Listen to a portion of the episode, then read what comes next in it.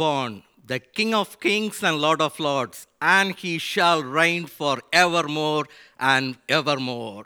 Amen? If I were a wise man, I would travel far. If I were a shepherd, I would do my part. But poor as I am, I will give to him my heart. Good evening and Merry Christmas to everyone. For those who may not know me, my name is Lordwin Jeyakumar. I am part of this wonderful Northbrook Bible Chapel family for approximately four years. I am delighted to see each of you gathered here today as we come here to celebrate this special time of this year. I am thankful to Northbrook Bible Chapel family for asking me to share the Christmas message this evening.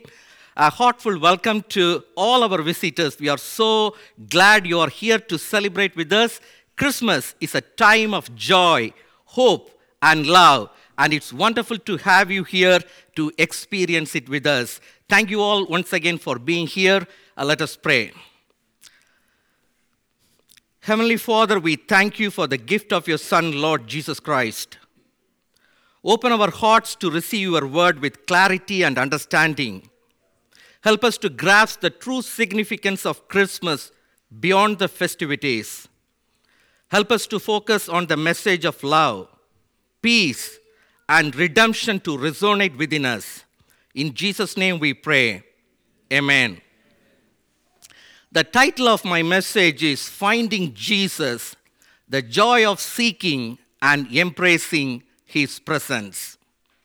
Millions of people around the globe, they are celebrating Christmas.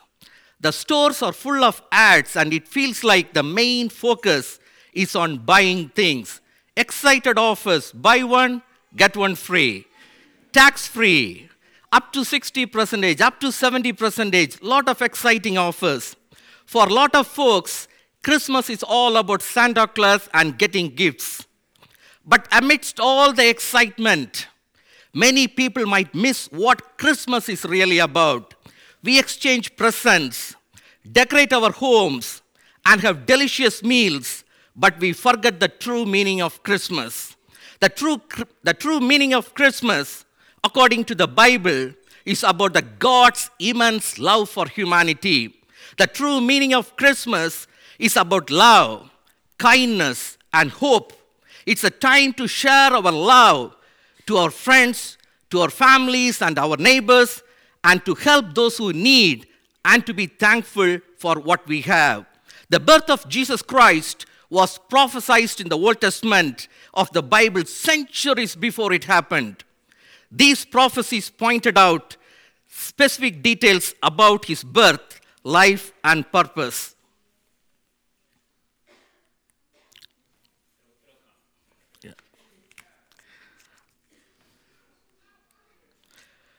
Approximately between 700 to 750 BC, Micah prophesied the birth of Jesus Christ in Bethlehem. He was a prophet in Judah. Micah chapter 5, verse 2, it says, But you, Bethlehem Ephrathah, though you are little among the thousands of Judah, yet out of you all shall come forth to me the one to be ruler in Israel, whose goings forth are from of old, from everlasting. And we can see another prophecy in Isaiah. Isaiah chapter 6, uh, Isaiah chapter 9, verse 6, it says, For unto us a child is born, unto us a son is given, and the government will be upon his shoulder, and his name will be called Wonderful, Counselor, Mighty God, Everlasting Father, Prince of Peace. What is the central theme conveyed by the message of Christmas? Matthew chapter 1, verse 21 says, And she shall bring forth a son, and you shall call his name Jesus, for he will save his people from their sins. He took on a body of human flesh so he could bear in that body the sins of the world. He died on the cross to bear the weight of humanity's sins, to pay the price for our wrongdoing, and to free us from the burden of guilt and the consequence of our iniquities. So, Christmas is primarily a celebration of God's love towards mankind. And Christmas is not a Christmas without the message of death and resurrection of Christ.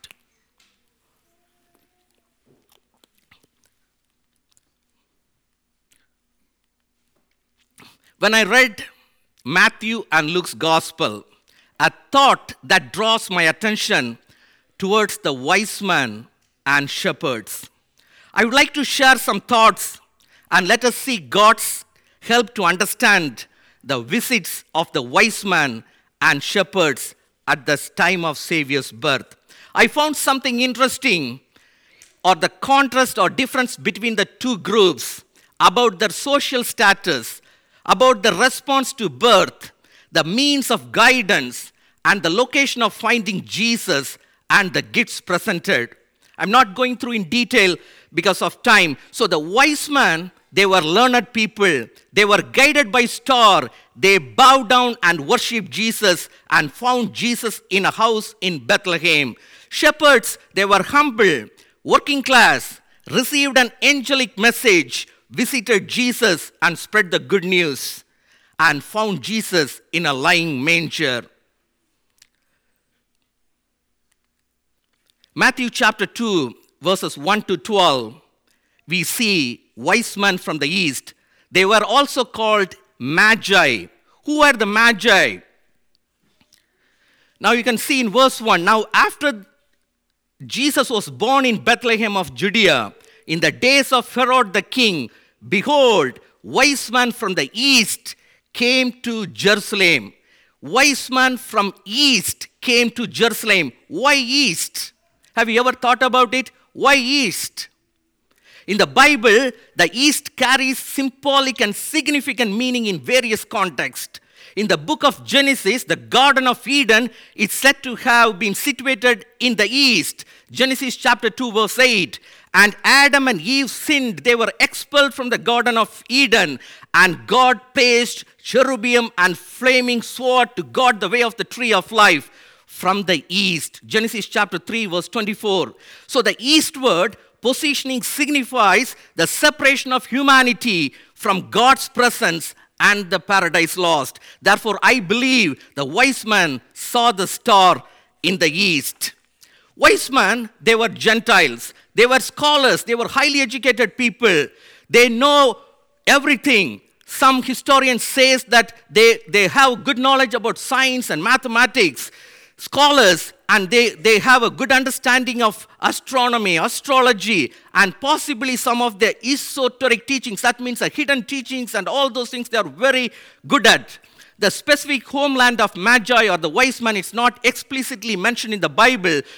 Possibly they were from Persia or Babylon, the modern day Iraq historians tells us that whenever the wise men they move from one place to another thousands of troops, they followed the wise men because they are so valuable in their nation.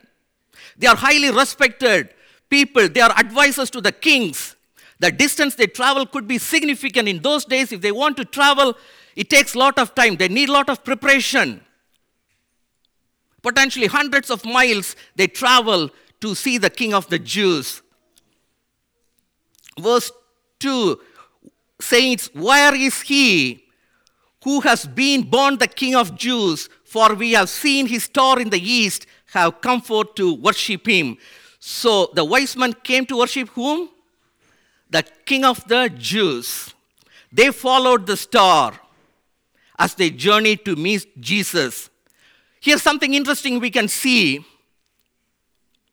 They saw the star and they followed the star. But when they arrived to Jerusalem, they paused why? They thought that the king of the Jews might have born in Jerusalem.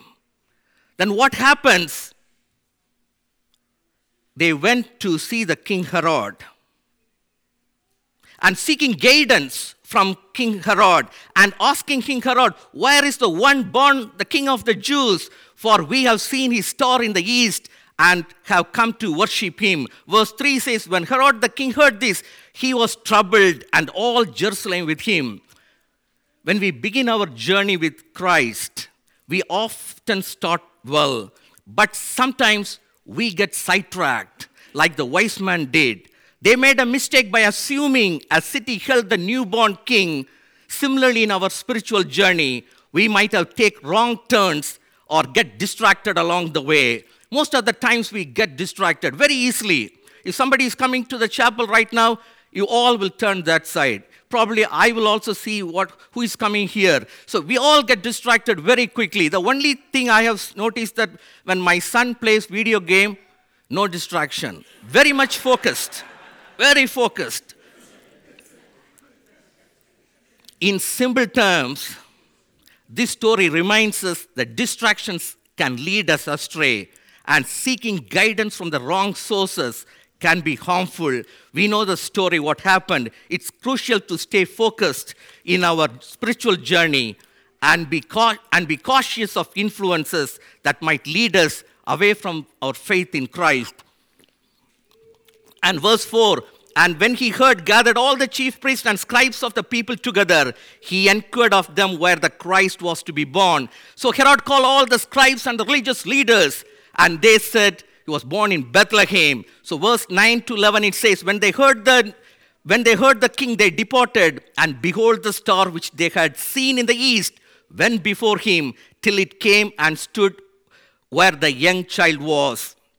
When they saw the star, they rejoiced with exceedingly great joy. And when they had come into the house, they saw the young child with Mary his mother and fell down and worshipped him. And when they had opened the treasures, they presented gifts to him gold, frankincense, and myrrh. In moments of straying our journey with Christ, his guidance remains constant. The biblical story of the wise men following the guiding star highlights how God provides a way for us to find our path back to Him. When they followed the star, it led them to their destination, reflecting God's promise to guide and lead us back to Him when we seek His direction. Then what happened? We all know that they fell down and worshiped Him. They fell down and worshiped Him. What it implies? This implies that the wisdom of the world summits the supremacy of heavenly wisdom. It means that the worldly wisdom bows down in front of the heavenly wisdom.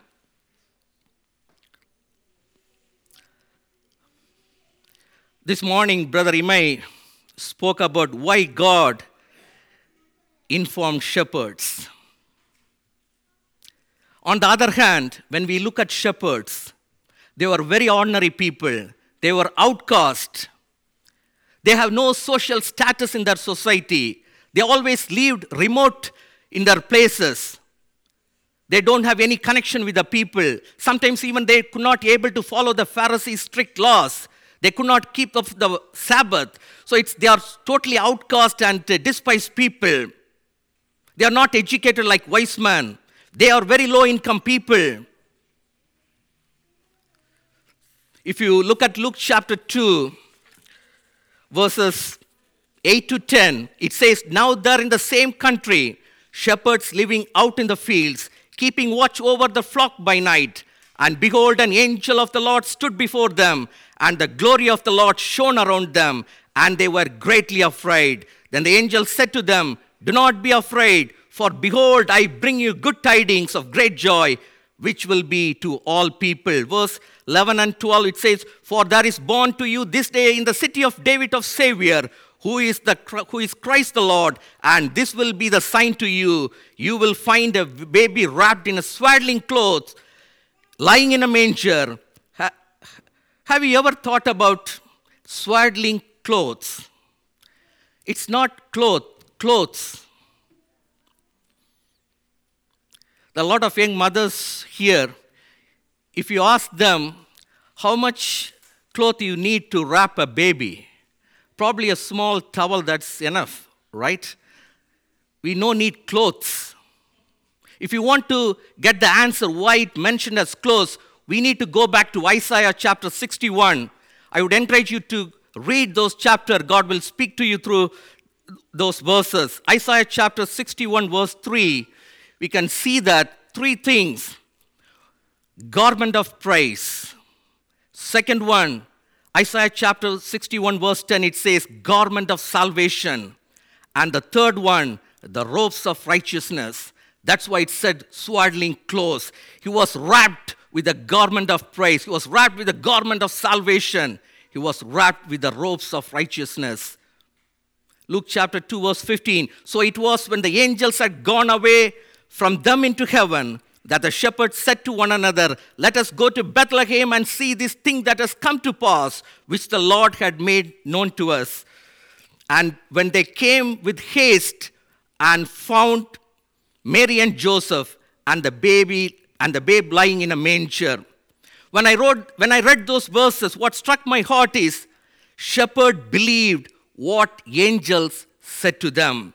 Even today, God speaks to us through various people. Sometimes God speaks to us through the elders from the church. Or when we read bible god speak to us. When we pray god speak to us. But most of the times what we do we ignore it. Sometimes we say that not now. I won't believe right now. Probably i can believe later on. So we'll keep postponing it. But here we can see shepherd believed what angels said to them. And verse 18 it says they came with haste it means haste means excessive speed as soon as they heard they, they, they, they did everything quickly. They understand the urgency of movement or action. When we receive a word of God, we need to do something immediately. Most of the time in our life, we keep postponing our work. Sometimes we make resolutions in New Year or important days, but we have crossed so many New Years, yet we delay the things that is most important in our life.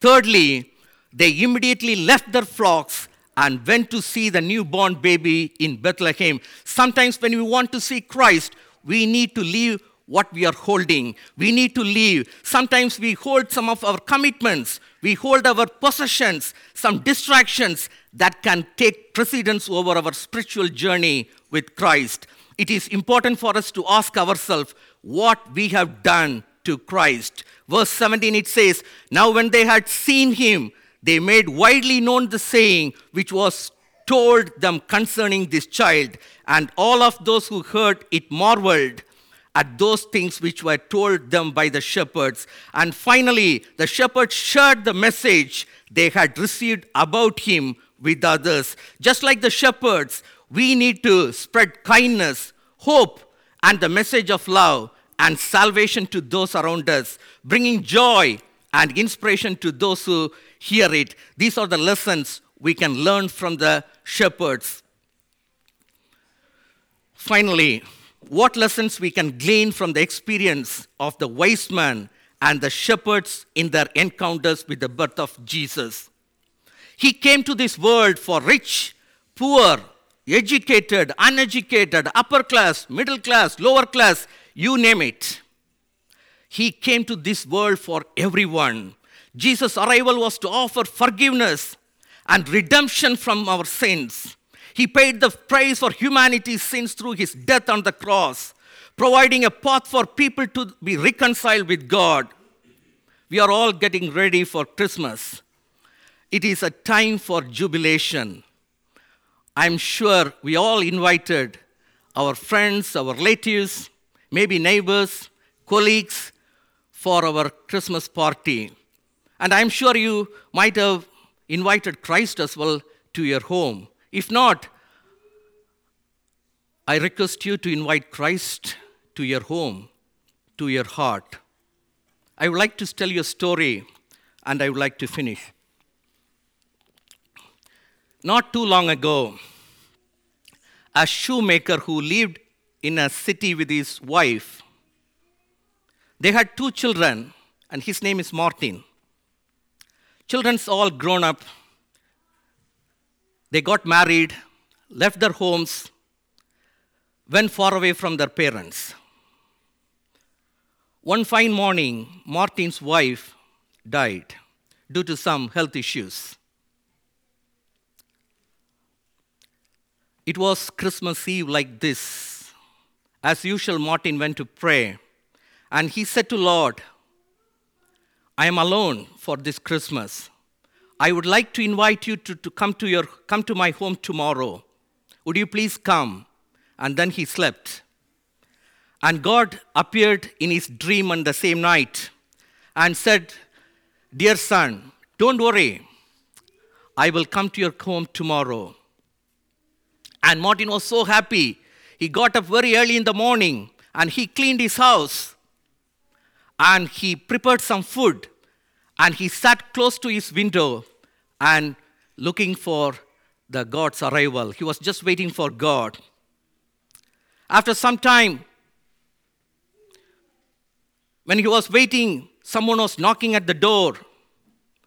And Martin, he rushed and opened the door and he saw a beggar. He don't have any proper clothes. It was very cold outside. He was shivering. His hands, his legs were frozen. Martin felt very sorry and invited that beggar into his home. And he provided a pair of good shoes. And he provided some food to Martin. And the beggar was so thankful to him, and he left his home. And then he started again waiting for the Lord to come to his home. Time passed by. It's now it's afternoon. Then again he heard someone knocking his door. He rushed and opened the door. At this time he found a hungry woman with a little child. They don't have a proper clothes. The child was not wrapped properly. Again he felt very sorry and he said, "Please come on in." And he provided some clothes and provided some food and he told he went to his room and picked up a jacket and gave to her and he said, "You take it. My wife will be very happy." And after some time, the hungry woman left his home. It was now evening time. He was waiting and he was a little disappointed. What's happening? Why God is not coming to my home?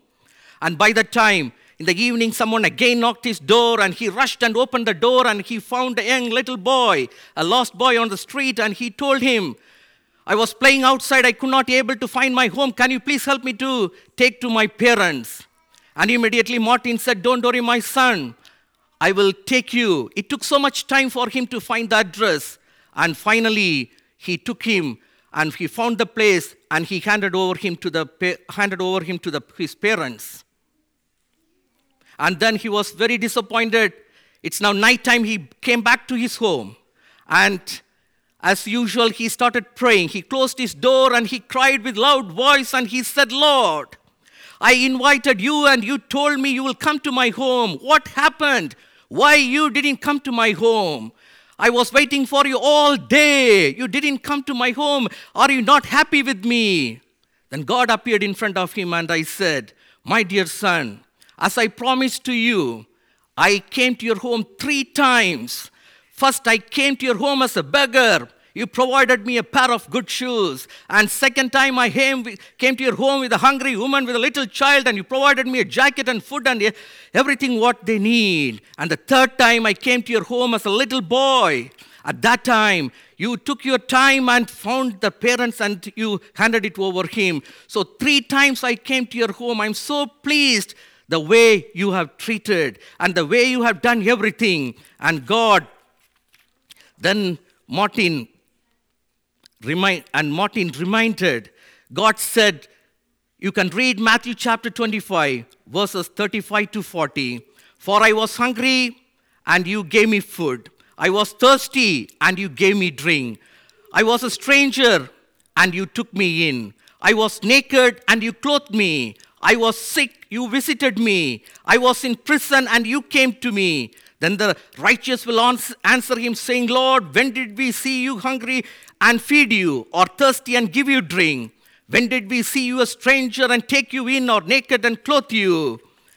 Or when did we see you sick or in prison and come to you? And the king will answer and say to them, Assuredly I say to you, inasmuch as you did it to one of the least of these my brethren, you did it for me. Let us be kind and show our love to everyone. May the message of Christmas fill your life with love joy, and peace. And may God's grace be with you during this special season. Amen.